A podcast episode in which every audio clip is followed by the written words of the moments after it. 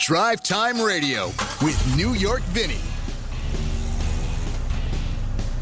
And a very good Saturday morning to you, New York Vinnie, hanging out with you here on Drive Time, right here on 1150 KKNW. We got a, a packed show for you this Saturday morning. Thank you for taking the time to uh, stop by and listen about uh, cars and car culture. And of course, uh, the big thing right now going on in Seattle is the Seattle Auto Show. We get a chance to, uh, right off the bat this morning, uh, spend some time with a good friend of mine, Tom Voelk, who is uh, the spokesman for the Seattle Auto Show, as well as a guy who you may have seen once or twice in the parking lot of Costco stuffing toilet paper into the back of one of his test cars. Tom, good morning. How are you? Vinnie, good to hear you. Good to hear your voice too, my friend. Um, Yeah. You This is a great gig for you. You get to talk about cars on the radio with people like me. Uh, I couldn't think of anything better. I've been talking about cars for the last two days, so if my voice sounds a little hoarse. That's the reason why. Yeah, same thing on this end too. So let's talk about the show. Uh, today through the 17th at the CenturyLink Field Event Center. It's the Seattle International Auto Show. This comes just Yeah. before the LA Auto Show, which everybody will be heading Right. to next week. But Yep, um, wh- what's um, what's exciting? What's compelling about this show? If I'm an average person who just kind of likes cars, or if I'm in the market, why do I head down to CenturyLink to uh, to head into this auto show? Well, there's there's 500 different cars here. Um, 75 of them you can actually test drive. So if you've ever wanted to test drive a Wrangler or the new Jeep Gladiator pickup truck, uh, those are available to test drive. I mean, and those are somewhat hard to find. Um, and uh, electric cars, you can test drive uh, either a Chevy Bolt EV if you're thinking about getting into the electric car scene, or a Jaguar I-Pace. Um, and uh, there's even an E-Type that I've been hearing uh, running around the, the uh, area because uh, it sounds so so good. Um, but the other thing is is that um, you know how it is, Vinnie. People will always ask us for advice on cars, um, Right. and my advice has always been: if there's an auto show, go there because it's the world's best place to do any sort of research. Um, you will see things that you wouldn't see because you're not going to drive from dealership to dealership to dealership. You can get in the cars. Everything's fresh in your mind. It's really a terrific place to do research. On top of the fact, there are cars here that you can't even buy yet.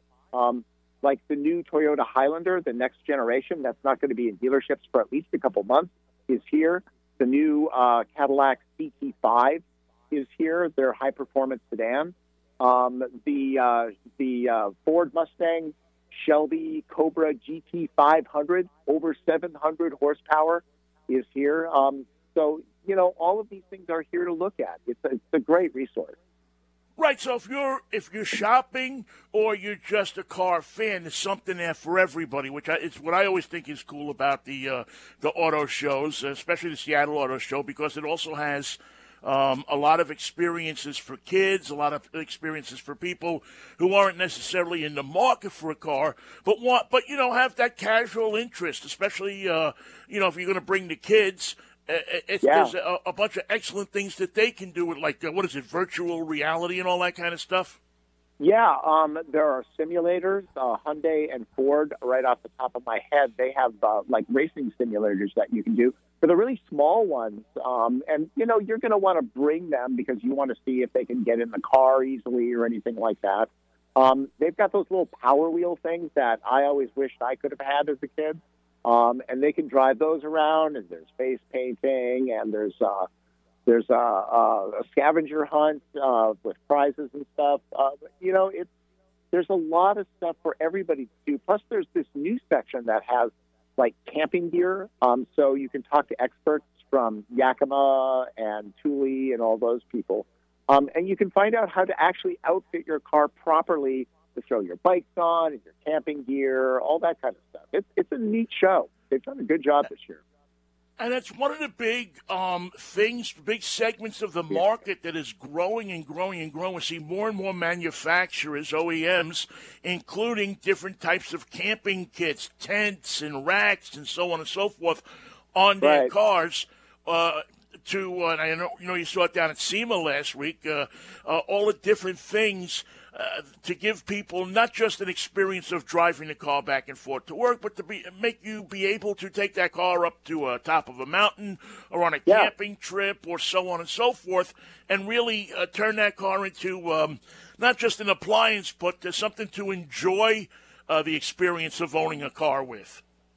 Yeah. Um, and the thing is, um, you and I get to drive these vehicles in, you know, their natural habitat. So we've gone to Mudfest, which is the SUV of the Year contest. So we realize that a, Sor- a Subaru Forester, um, even a Honda CRV, can actually go off road. And if you outfit it properly, uh, you can get your bikes there. Um, you can get your camping gear up to the trailhead on even a fairly rough, rugged Forest Service road. Um, so it's it's really good to have the right tools, um, and you can figure that out here. And to think that the Pontiac Aztek was so far ahead of its time, huh? Yeah, you know, um, I actually have always said that you know sometimes the problem with General Motors is that they get so far ahead of themselves that people don't realize it yet. But yeah, I mean, the Aztek, I mean, as controversial as it is, was one of those vehicles that was exactly what people wanted. It was an all-wheel drive crossover. Yeah, and it had a tent, and you could go camping in it. You could do. Uh, Yep. I mean, it was really. Uh, I, I don't want to say a car you could live in because there are people living in their cars, obviously, that don't want to be. Yeah, but yeah. certainly a car that you could take on a trip and uh, and and enjoy the experience of uh, of sleeping in that car for a few days. And uh, you know, it's funny. I was just writing the uh, review for the the Jeep Gladiator pickup.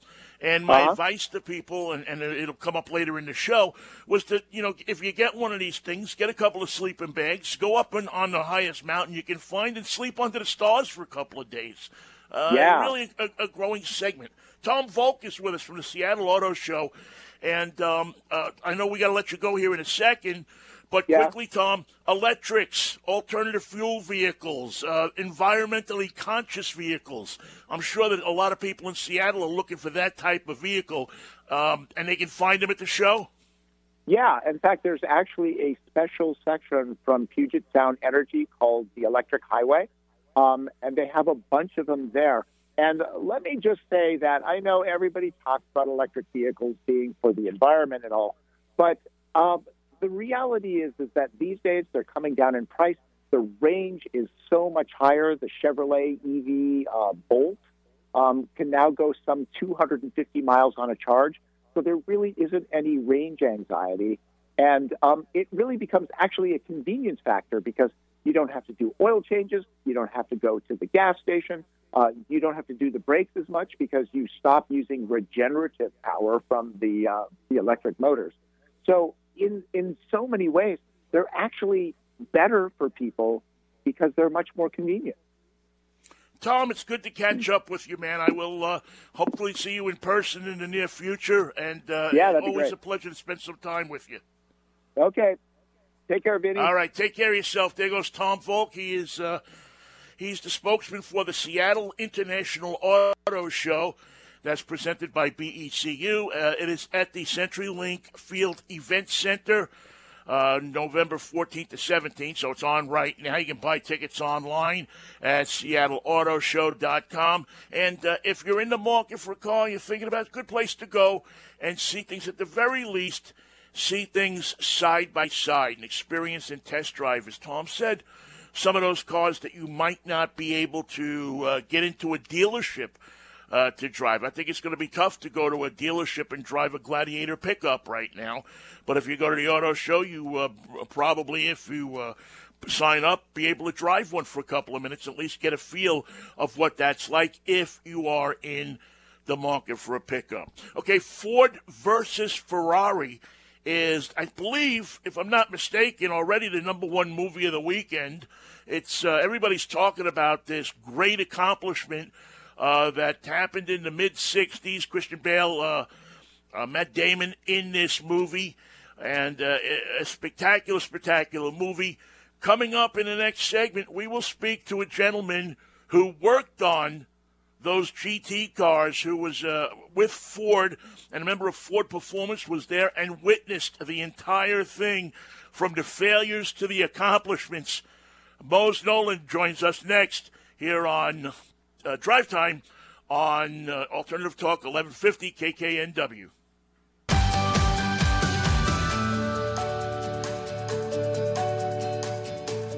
You're searching for that perfect gift for the college bound kid in your life, the Car Care Council suggests putting together a roadside emergency kit.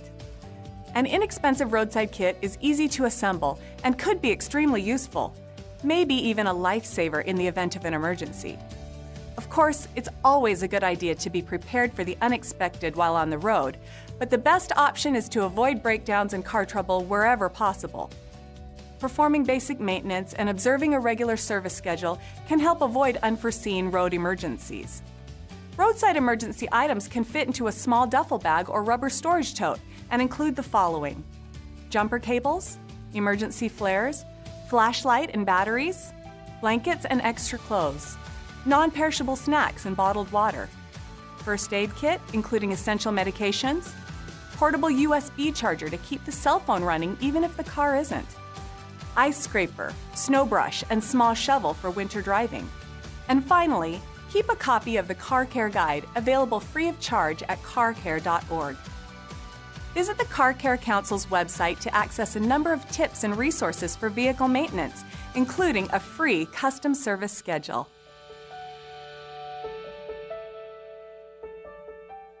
Be sure to support the sponsors of your favorite shows on Alternative Talk 1150.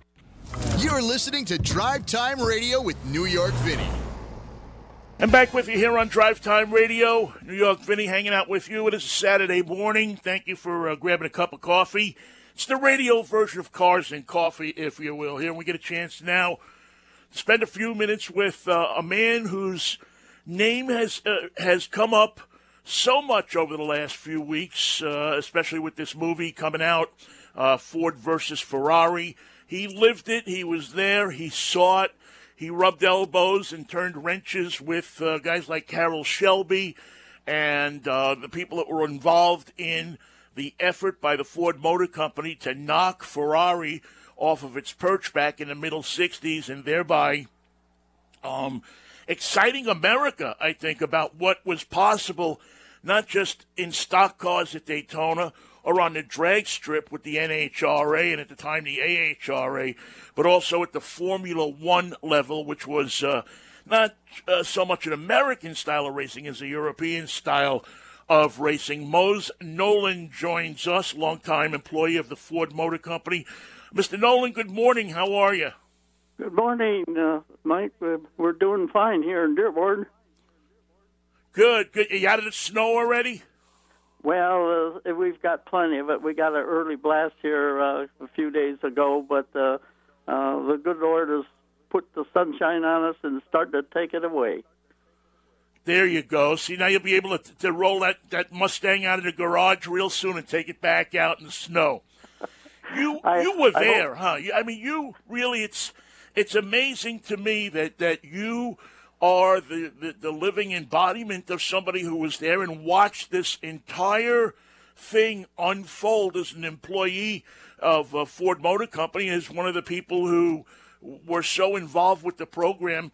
I- explain to, to our audience a little bit about how you got how you got to work on the GT cars that eventually knocked Ferrari off. Well, in um, 1955, uh, Ford hired me as an experimental mechanic in their experimental engine build area, and at that time we were working on uh, pre-production engines for testing to go into the uh, production cars. We worked uh, about five years in advance of the of the showroom, and as uh, time went on, and they got acquainted with uh, uh, my skills anyway. I'll speak about my skills and the way I handled my uh, assignments. Um, I was steered towards assembling NASCAR engines at that time, the NASCAR boys uh, took care of the chassis, the racing, and trying to acquire sponsorship. It's kind of a poor boy operation back then. Uh, Ford Engineering furnished all the engines. Uh, we would build, uh, assemble uh, NASCAR engines, and then uh, have um, every Thursday, uh, transporter from the south would come up and drop off a bunch of used engines from the last weekend, take on fresh engines, and uh, the next Thursday we just re- repeat that journey, and uh, that's uh, how I got acquainted with the techniques uh, and uh, the particular precision skills to build race engines. Well, then came along uh, 1963. They did, Mr. Ford decided to go to Indianapolis, and I was selected to hand build uh, Indianapolis prototype and test engines. And after that program ended, uh, right at the very end of it, uh, they uh, they decided that they're going to take on the 24-hour uh, Le Mans uh, circuit and uh, asked me to join them. And how how was the the, the thought of of course Ferrari had owned that circuit uh, for years and years and years. What was the, the thought among um, you know, the, the, the, kind of people that were working on these engines and on these cars when uh, Mr. Ford said, I, I want to knock Ferrari off. I mean, it seemed to be a challenge to everybody, but did people look at each other and go, is this guy's crazy? Or what happened? Well, you know, a- after after all the trials and tribulations of getting around Indianapolis and winning it with Jimmy Clark and uh, and Colin Chapman's Lotus, uh, we felt like we had a, a good chance at it. And uh, of course uh, we might have been a little overzealous because it is a very uh, high visual race and it's very trying for driver and machine to go the 24 hours at that pace. But anyway uh, they set out to do that and and I was very fortunate to be one of a, a couple of uh, engine personnel that was put off into a clean room to assemble these engines. So, uh, and and and the prior to that, uh, Le Mans is attempted by some privateers and Alan Mann and our our little 289, what we call our small block engine, and it was, uh, you know, it was probably probably quite problematic in the in the first few races attempt, and it just wasn't have the brutality to handle the Mulsanne straight for for 24 hours. So the idea come along to, hey, we got a brute of an engine in a 427 NASCAR engine. Why don't we trade horsepower for durability? So that was uh, the plan in which to modify the NASCAR engine and detune it and uh, get it to where it slipped into the Mark II at uh, Mark IV at that time, and um, go testing and our confidence began to climb at that time because we really thought what we knew about some test trips at Le Mans with 10 miles that uh, we stood a pretty good chance. Now, and we're talking to Mose Nolen uh, from former employee of the Ford Motor Company, who was there when the Ford uh, versus Ferrari thing was actually going on back in the '60s. When you um, when you started hooking up with guys like Carroll Shelby, and I know you guys knew um, um, Holman and Moody from uh, from before, uh, you know, you'd worked with them. Uh, did you all guys, everybody get in a big room and talk about how this was going to happen, or did it just kind of organically happen? Uh, how was it when Shelby came on board with this project? Well, um, most of us motorheads were familiar what uh, Shelby was doing and what he could do, you know, and we kind of thought that he was at that time he was cream of the crop, and and we really uh, cheered the relationship that was growing between them. So we thought that well, if he can handle the car, we'll do our very best in giving him horsepower, torque, and durability to to get it around. And of course, the Shelby team uh, was just excellent boys to work with and it was also uh, kind of exciting to think that we were going to work with them shoulder to shoulder. So uh, it resulted in a good race relationship, and we prepared ourselves for go over there and uh, achieve that victory. Now, um, what was what was the atmosphere like in those days around the track? I know today it's so different. Uh, our lives, everything has become so sanitized. In those days, it was um, it was basically you could take a piece of baling wire, literally, and hold something together and send a car out on the track. Well, that was the way it was in early NASCAR days, and, and any racing prior to that. But uh, that we we knew that we had to uh, select our best materials and use our best machine finishes and our best test methods if we were going to participate in that arena, the arena of Le Mans. That's uh, we thought that that was the ultimate test on man and machine, and of course we were focused on making the machine uh, worthy of it. You guys worked hard, obviously, as you look in the. The movie, uh, and you see the movie, obviously, there was a lot of hard work going on, not just with um, the drivers and uh, the designers and everything like that, but all the mechanics and everybody. But was it fun? I mean, was it um, was it was it fun back then when you were doing all of this work, or did you even realize what was going on? Well, it, first of all, it, it was it was serious work, and and the, I'm not quite sure the movie showed uh, its viewers the amount of work and and the, the intense focus it takes to put together a machine that'll take uh, the 24-hour race and, and be competitive.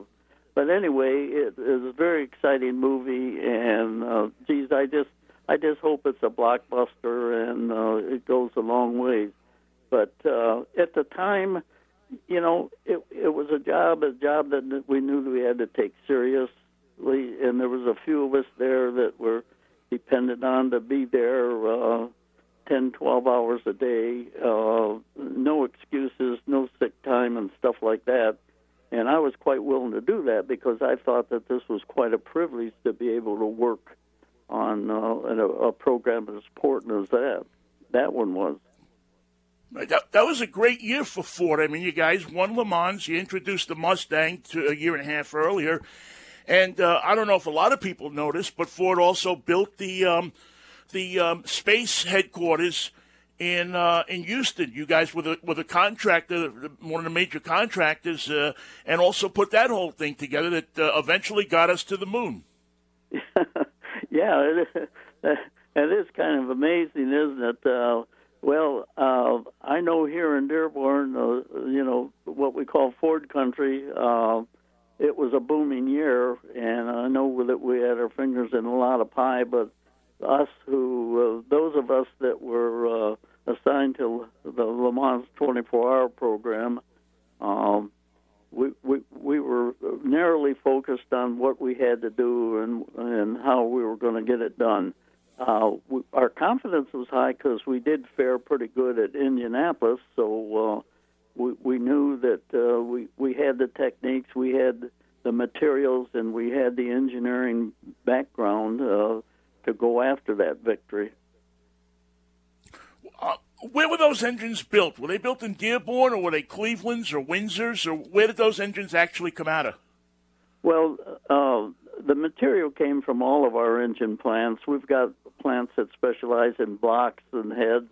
We've got uh, plants that specialize in connecting rods, uh, crankshafts, and so on. And uh, so they were built, they were assembled in the experimental build area of the engineering area right here in Dearborn, right uh, adjacent to our wonderful Greenfield Village and uh, Henry Ford Museum. We have an engineering building there that has uh, uh, turned out such engines, plus the engines for our cars and trucks that went through our showrooms. How much of what you did and what you worked on in those racing engines and, and other stuff too, I mean, not just engines, but brakes and other improvements that you made to those cars, made it into production vehicles? Well, um, our one, a lot of people don't, don't realize that Ford really took their racing serious, and uh, of course, when you see the movie, it's got quite a bit of Hollywood in it, and it doesn't really uh, portray our seriousness, uh, the company's seriousness in motorsport. But at the all throughout our racing programs, whether it's NHRA drag racing or the Baja 1000 or Le Mans or Indy, uh, we turn in regular reports on progress of technology, especially um, new materials and new machining methods, uh, finer, uh, tighter dimensions on parts, and uh, and anything that will uh, assure durability and reduce friction and produce horsepower. What do you um, What do you think today when you see a 797 horsepower car that rolls off of a showroom floor, and you see the engines uh, today? And I'm still staying with internal combustion right now, um, uh, but obviously now with hybrid and so on and so forth. When you look at these engines and you look at the amount of horsepower per cubic inch and uh, you know in your day i think it was one to one you were looking to get a horsepower per cubic inch now it looks like they get they're achieving uh, you know three and four horsepower per cubic inch. What, what, what do you think when you see that? Well, uh, when you're in the middle of it, you kind of understand uh, your potential of achieving that kind of a gain. Uh, but uh, again, we have to ha- uh, hand our credit to the materials people and uh, the machining, and now we're into you know the CAD design and things like that, where you can make a lot of decisions on the right way to do it. And I mean, it, there's no doubt that the, the, the today's engineer and his computer works a lot faster and more accurately than the slide rule. but yeah, really, uh, you got to build the connecting rods, put them in and watch them break before you could uh, come up with something that that that worked yeah. right, right? Yeah. And, uh, probably, and had, probably had a box major, outside of the garage door with stuff that you would look at as you were going home, saying, "I'll never yeah. try that again." Another breakthrough that we um, achieved on uh, the Le Mans program was uh, we come up with a new testing tool. I call it a tool, but it, it was actually a dynamometer cell. But uh, Ken Miles had, had done some uh, early testing at Le Mans, and while they were there uh, they actually uh, recorded um, engine positions, operating positions of you know throttle and and a, a lot of the specifics of the drivetrain. They actually recorded on a punch tape, and they had that. Basically, at that time, it was thought that they would plan race strategy because of how the engine performed at certain spots on the track. Well, then our test engineers at Dynamometer said, "Well, geez, you know, with that tape, we should be able to build a a dynamometer that uh, accepts the whole drive line of the race car and and uh, you know turn the switch on Friday night and, and while you're away on the weekend come back and you you've either run or busted within the 24 hour period so um, they hastily put that together. What they did is they took two uh, General Electric dynamometers and mounted them on the bed plate, uh, the same distance apart as rear wheels in a race car, and we dropped the whole uh, drivetrain in between that. And then our uh, machine shops and the instrumentation people was hastily fabricating from basically from three by five cards and, and verbal instructions. So when that thing was uh, put together in a very quick time, uh, we were able to drop a mule on there, what we call a mule engine, and the race car drivetrain, and make all the adjustments on these servos and the timers. And uh, they were air actuated servos. It did the shifting, did the clutching, did the braking, did the accelerator. Uh, to match that uh, that uh, position punch tape and uh, sure enough, we had a dynamometer that mimicked the engine's requirements on the whole nine mile circuit of, of that track. And, and for that time, uh, back in the 60s, the middle 60s, that was revolutionary. I mean, nobody had done that before, right?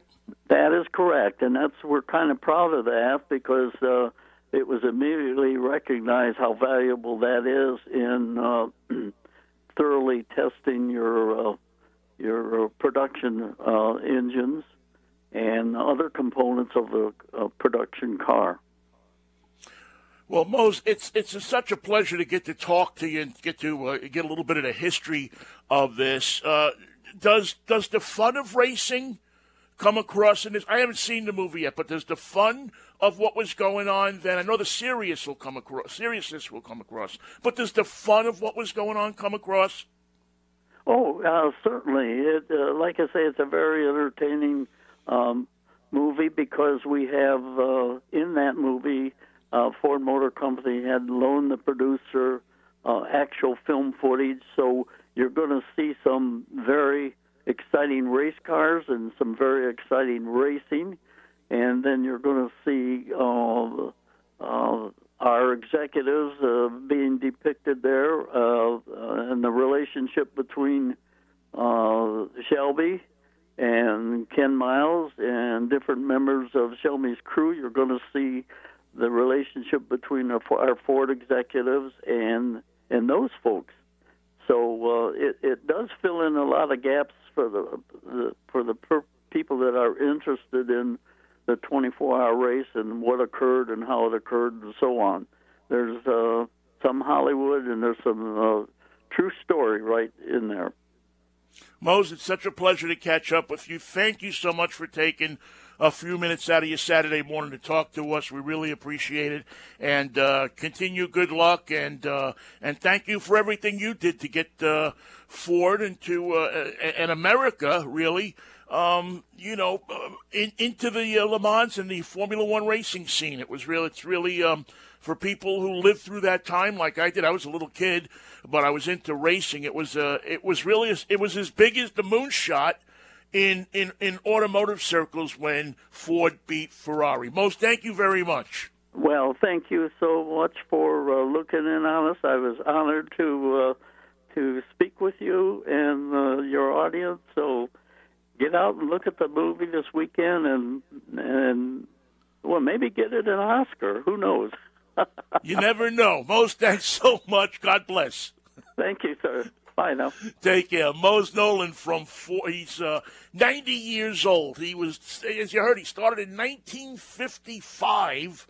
Um, uh, working on wrenching Ford engines. He got into the racing division, and he is uh, he's a legend. He's uh, he, he's been there, and he's one of the few remaining people uh, on this earth that saw it all uh, back in the 60s. Right, when we come back, we got the top five for you. We still got our road test of the week. We'll take a ride in a Jeep Gladiator. This is Drive Time. I'm New York Vinnie. Stick around. Much more show to come. Alternative Talk 1150. We're on your radio at 1150 a.m. We're on your HD radio at 98.9 Channel 3. So many ways to listen. We're on the web at 1150kknw.com, streaming live audio and video as well as MP3 archives of many of our shows. So many ways to listen. And now, we're on your smartphone or tablet. Download our free app in the Apple App Store or Google Play and take Alternative Talk 1150 anywhere you go. So many ways to listen. 145 over 92. 180 over 111. 182 over 100. And I had a heart attack and a cardiac arrest, and then a stroke. Your blood pressure numbers could change your life. A lot of people don't understand, including myself, I didn't, now I do, uh, the impact of having a stroke. My memory is shot. When I woke up, I couldn't speak. Lowering your high blood pressure could save you from a heart attack or stroke. If you've stopped your treatment plan, restart it or talk to your doctor about creating one that works better for you. Start taking the right steps at manageyourbp.org. It's a new life, but I'm going to make it better. I'm coming back. Ask your doctor, check your blood pressure. Brought to you by the American Heart Association, American Medical Association, and the Ad Council. Like us on Facebook, facebook.com slash 1150kknw.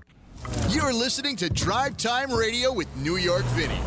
I'm back with you here on Uh, Alternative Talk, 1150 KKNW, New York Vinnie with you. It's drive time on a Saturday morning. What a, what a great conversation with uh, Mose Nolen uh, from Ford Racing and uh, just a, a piece of history there. If you really, if you get a chance uh, to go see this movie, we're actually going to do a guys' night out on, on um, Monday night and go to our local theater.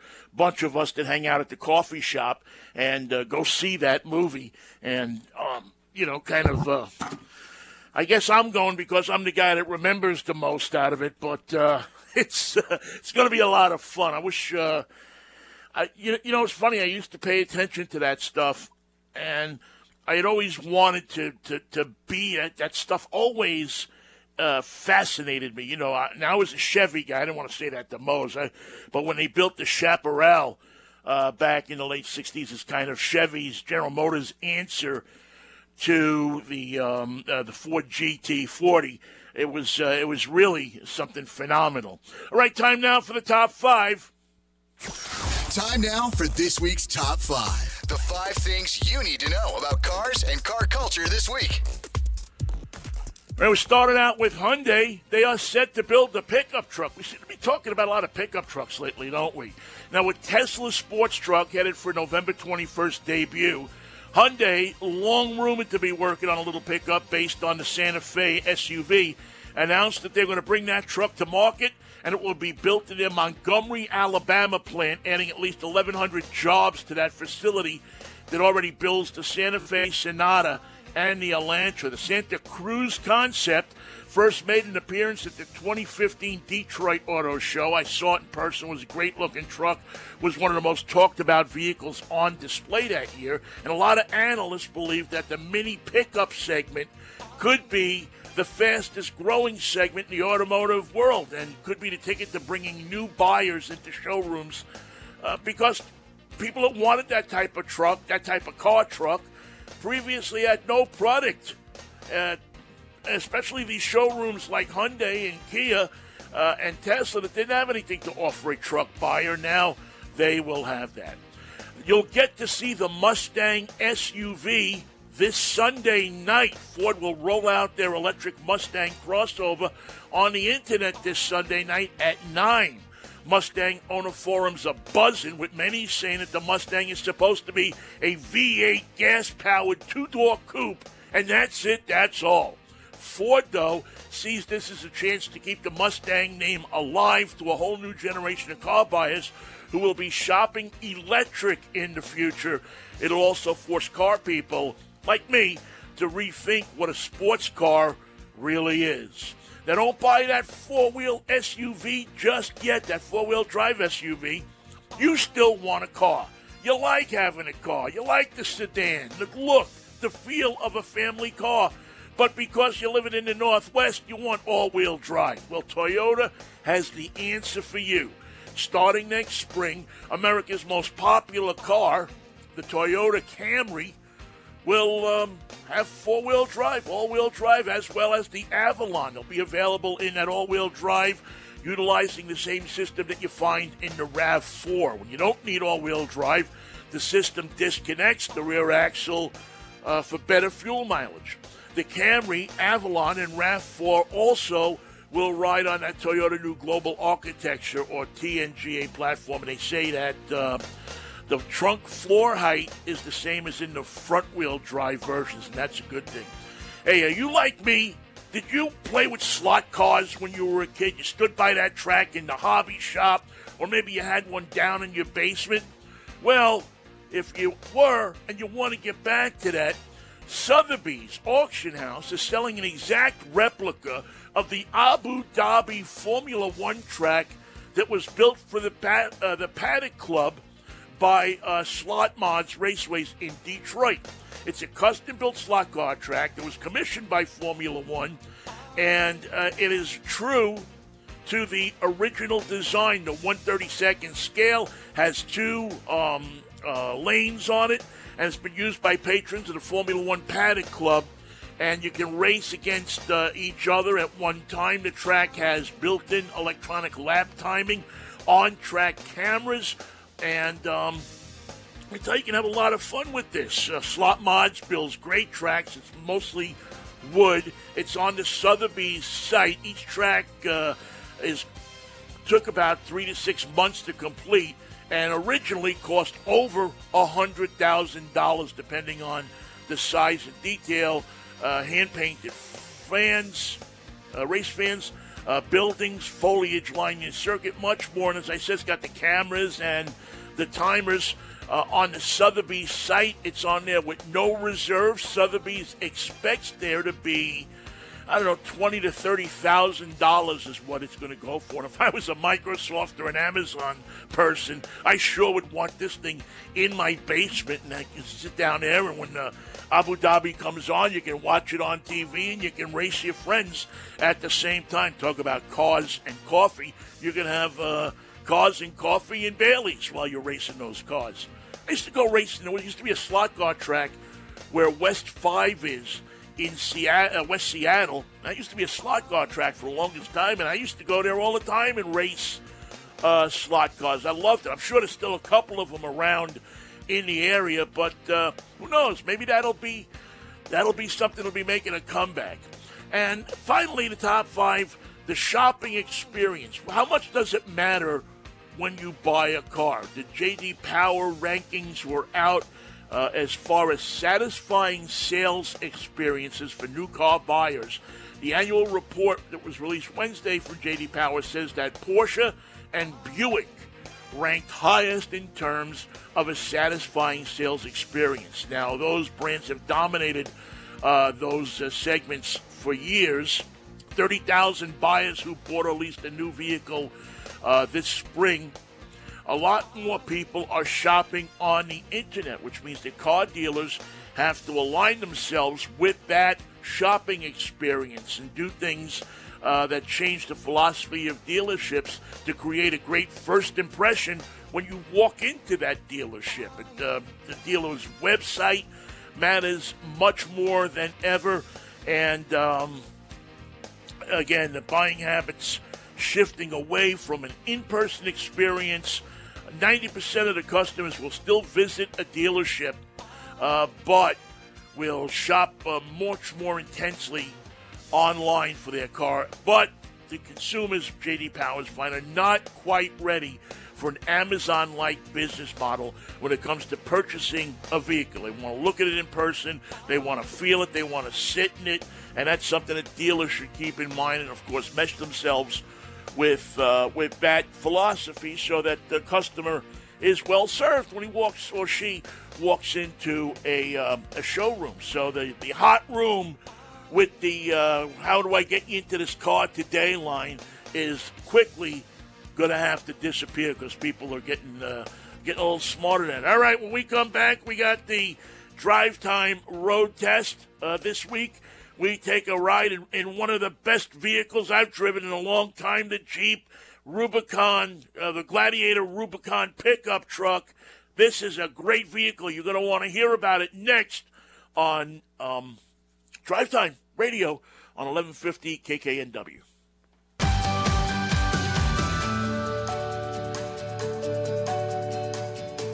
If you're searching for that perfect gift for the college bound kid in your life, the Car Care Council suggests putting together a roadside emergency kit. An inexpensive roadside kit is easy to assemble and could be extremely useful, maybe even a lifesaver in the event of an emergency. Of course, it's always a good idea to be prepared for the unexpected while on the road, but the best option is to avoid breakdowns and car trouble wherever possible performing basic maintenance, and observing a regular service schedule can help avoid unforeseen road emergencies. Roadside emergency items can fit into a small duffel bag or rubber storage tote and include the following jumper cables, emergency flares, flashlight and batteries, blankets and extra clothes, non perishable snacks and bottled water, first aid kit, including essential medications, portable USB charger to keep the cell phone running even if the car isn't ice scraper, snow brush, and small shovel for winter driving. And finally, keep a copy of the Car Care Guide available free of charge at carcare.org. Visit the Car Care Council's website to access a number of tips and resources for vehicle maintenance, including a free custom service schedule.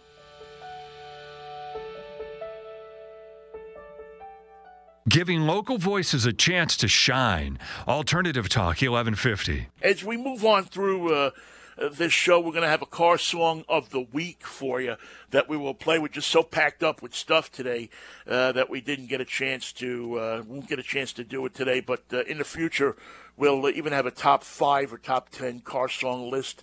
That if you go to my website at drivetime-radio.com, you will be able to find. By the way, we do have uh, sponsorships open on Drive Time as well.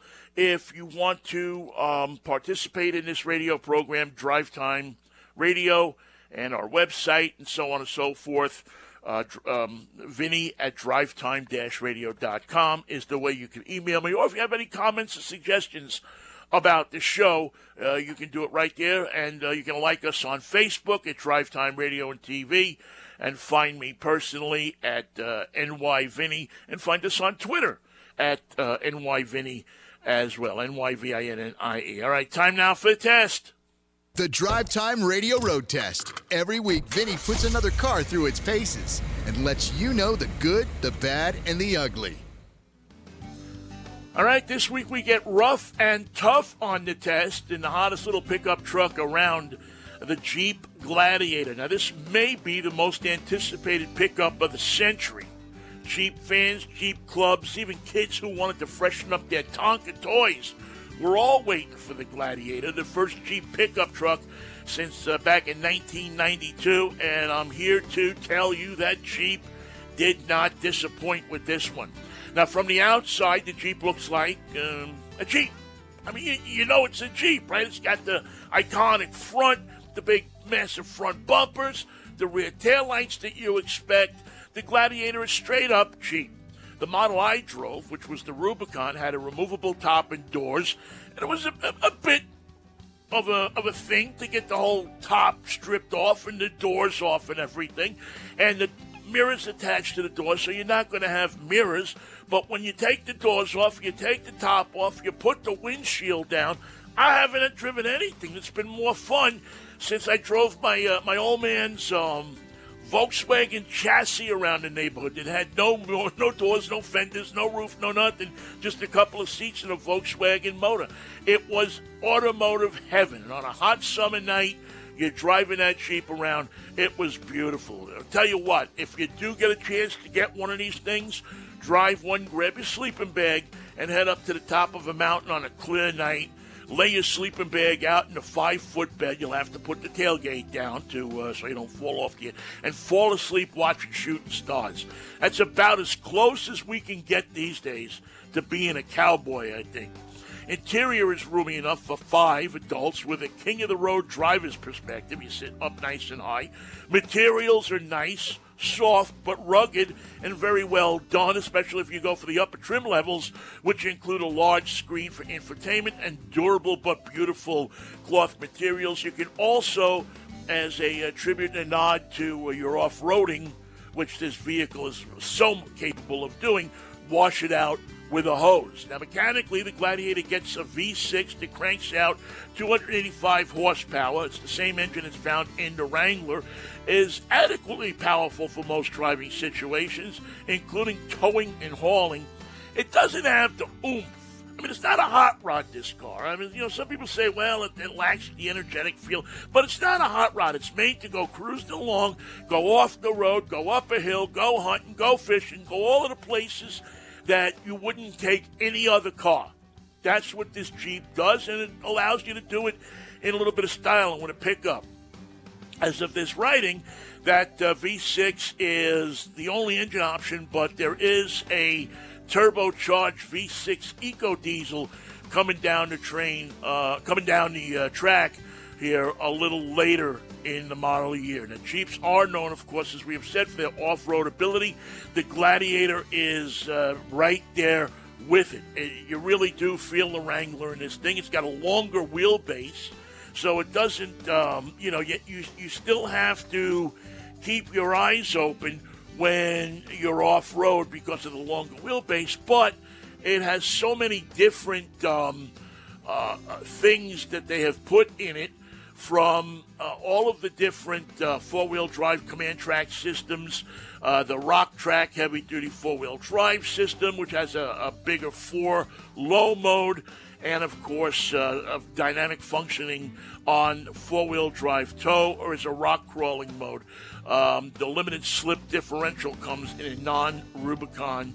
Uh, but if you get the Rubicon, you get all of the good stuff. Sway bars that disconnect uh, at the flick of a switch, 10 inches of ground clearance.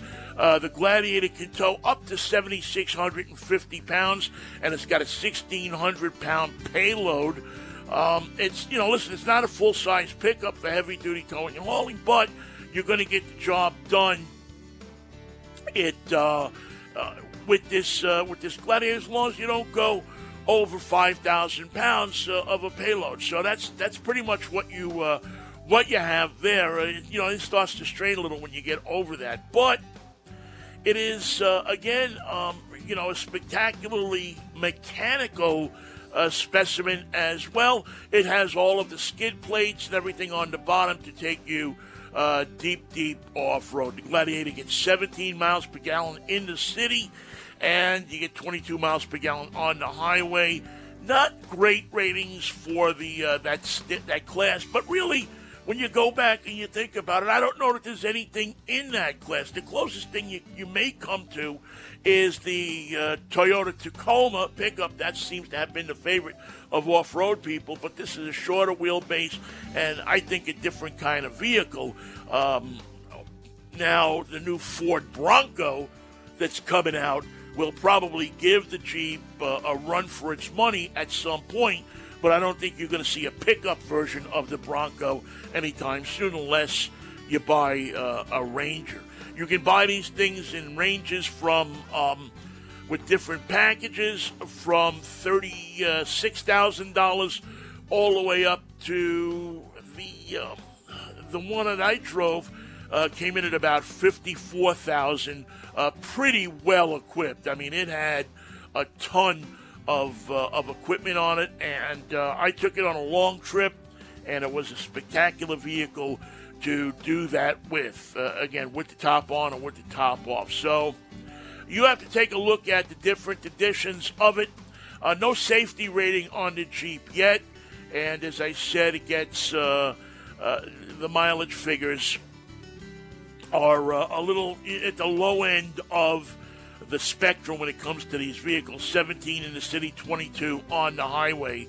Uh, but again, four you know, most of the rivals have four cylinder engines. You get the V6 in the uh, in the Gladiator, and also cargo space. The five foot bed gives you uh, enough back there to put whatever you need to put back there. You drop the tailgate down, or you have the option of moving the uh, rear seats around. You can fit probably much of whatever you're going to haul from Costco or from Home Depot in the back of that thing. The Jeep also comes with a three year, 36,000 mile basic warranty and a five year, 60,000 mile powertrain warranty.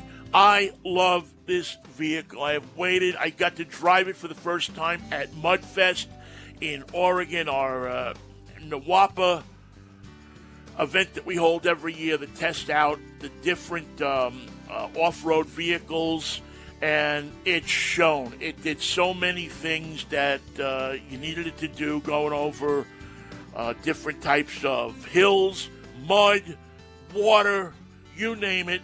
Uh, the Gladiator ate it up. It was really a spectacular vehicle to drive it has all of the available safety features that you think about blind spot monitoring, rear cross traffic alert, rear parking sensors, uh, cruise control, forward collision warning, and all of that, and automatic emergency braking. But when you have the Gladiator, you're not going to worry about that kind of stuff. You're going to get in this vehicle and you're going to drive off somewhere. And even if you're not driving off somewhere, you're going to wind up wanting to drive off somewhere.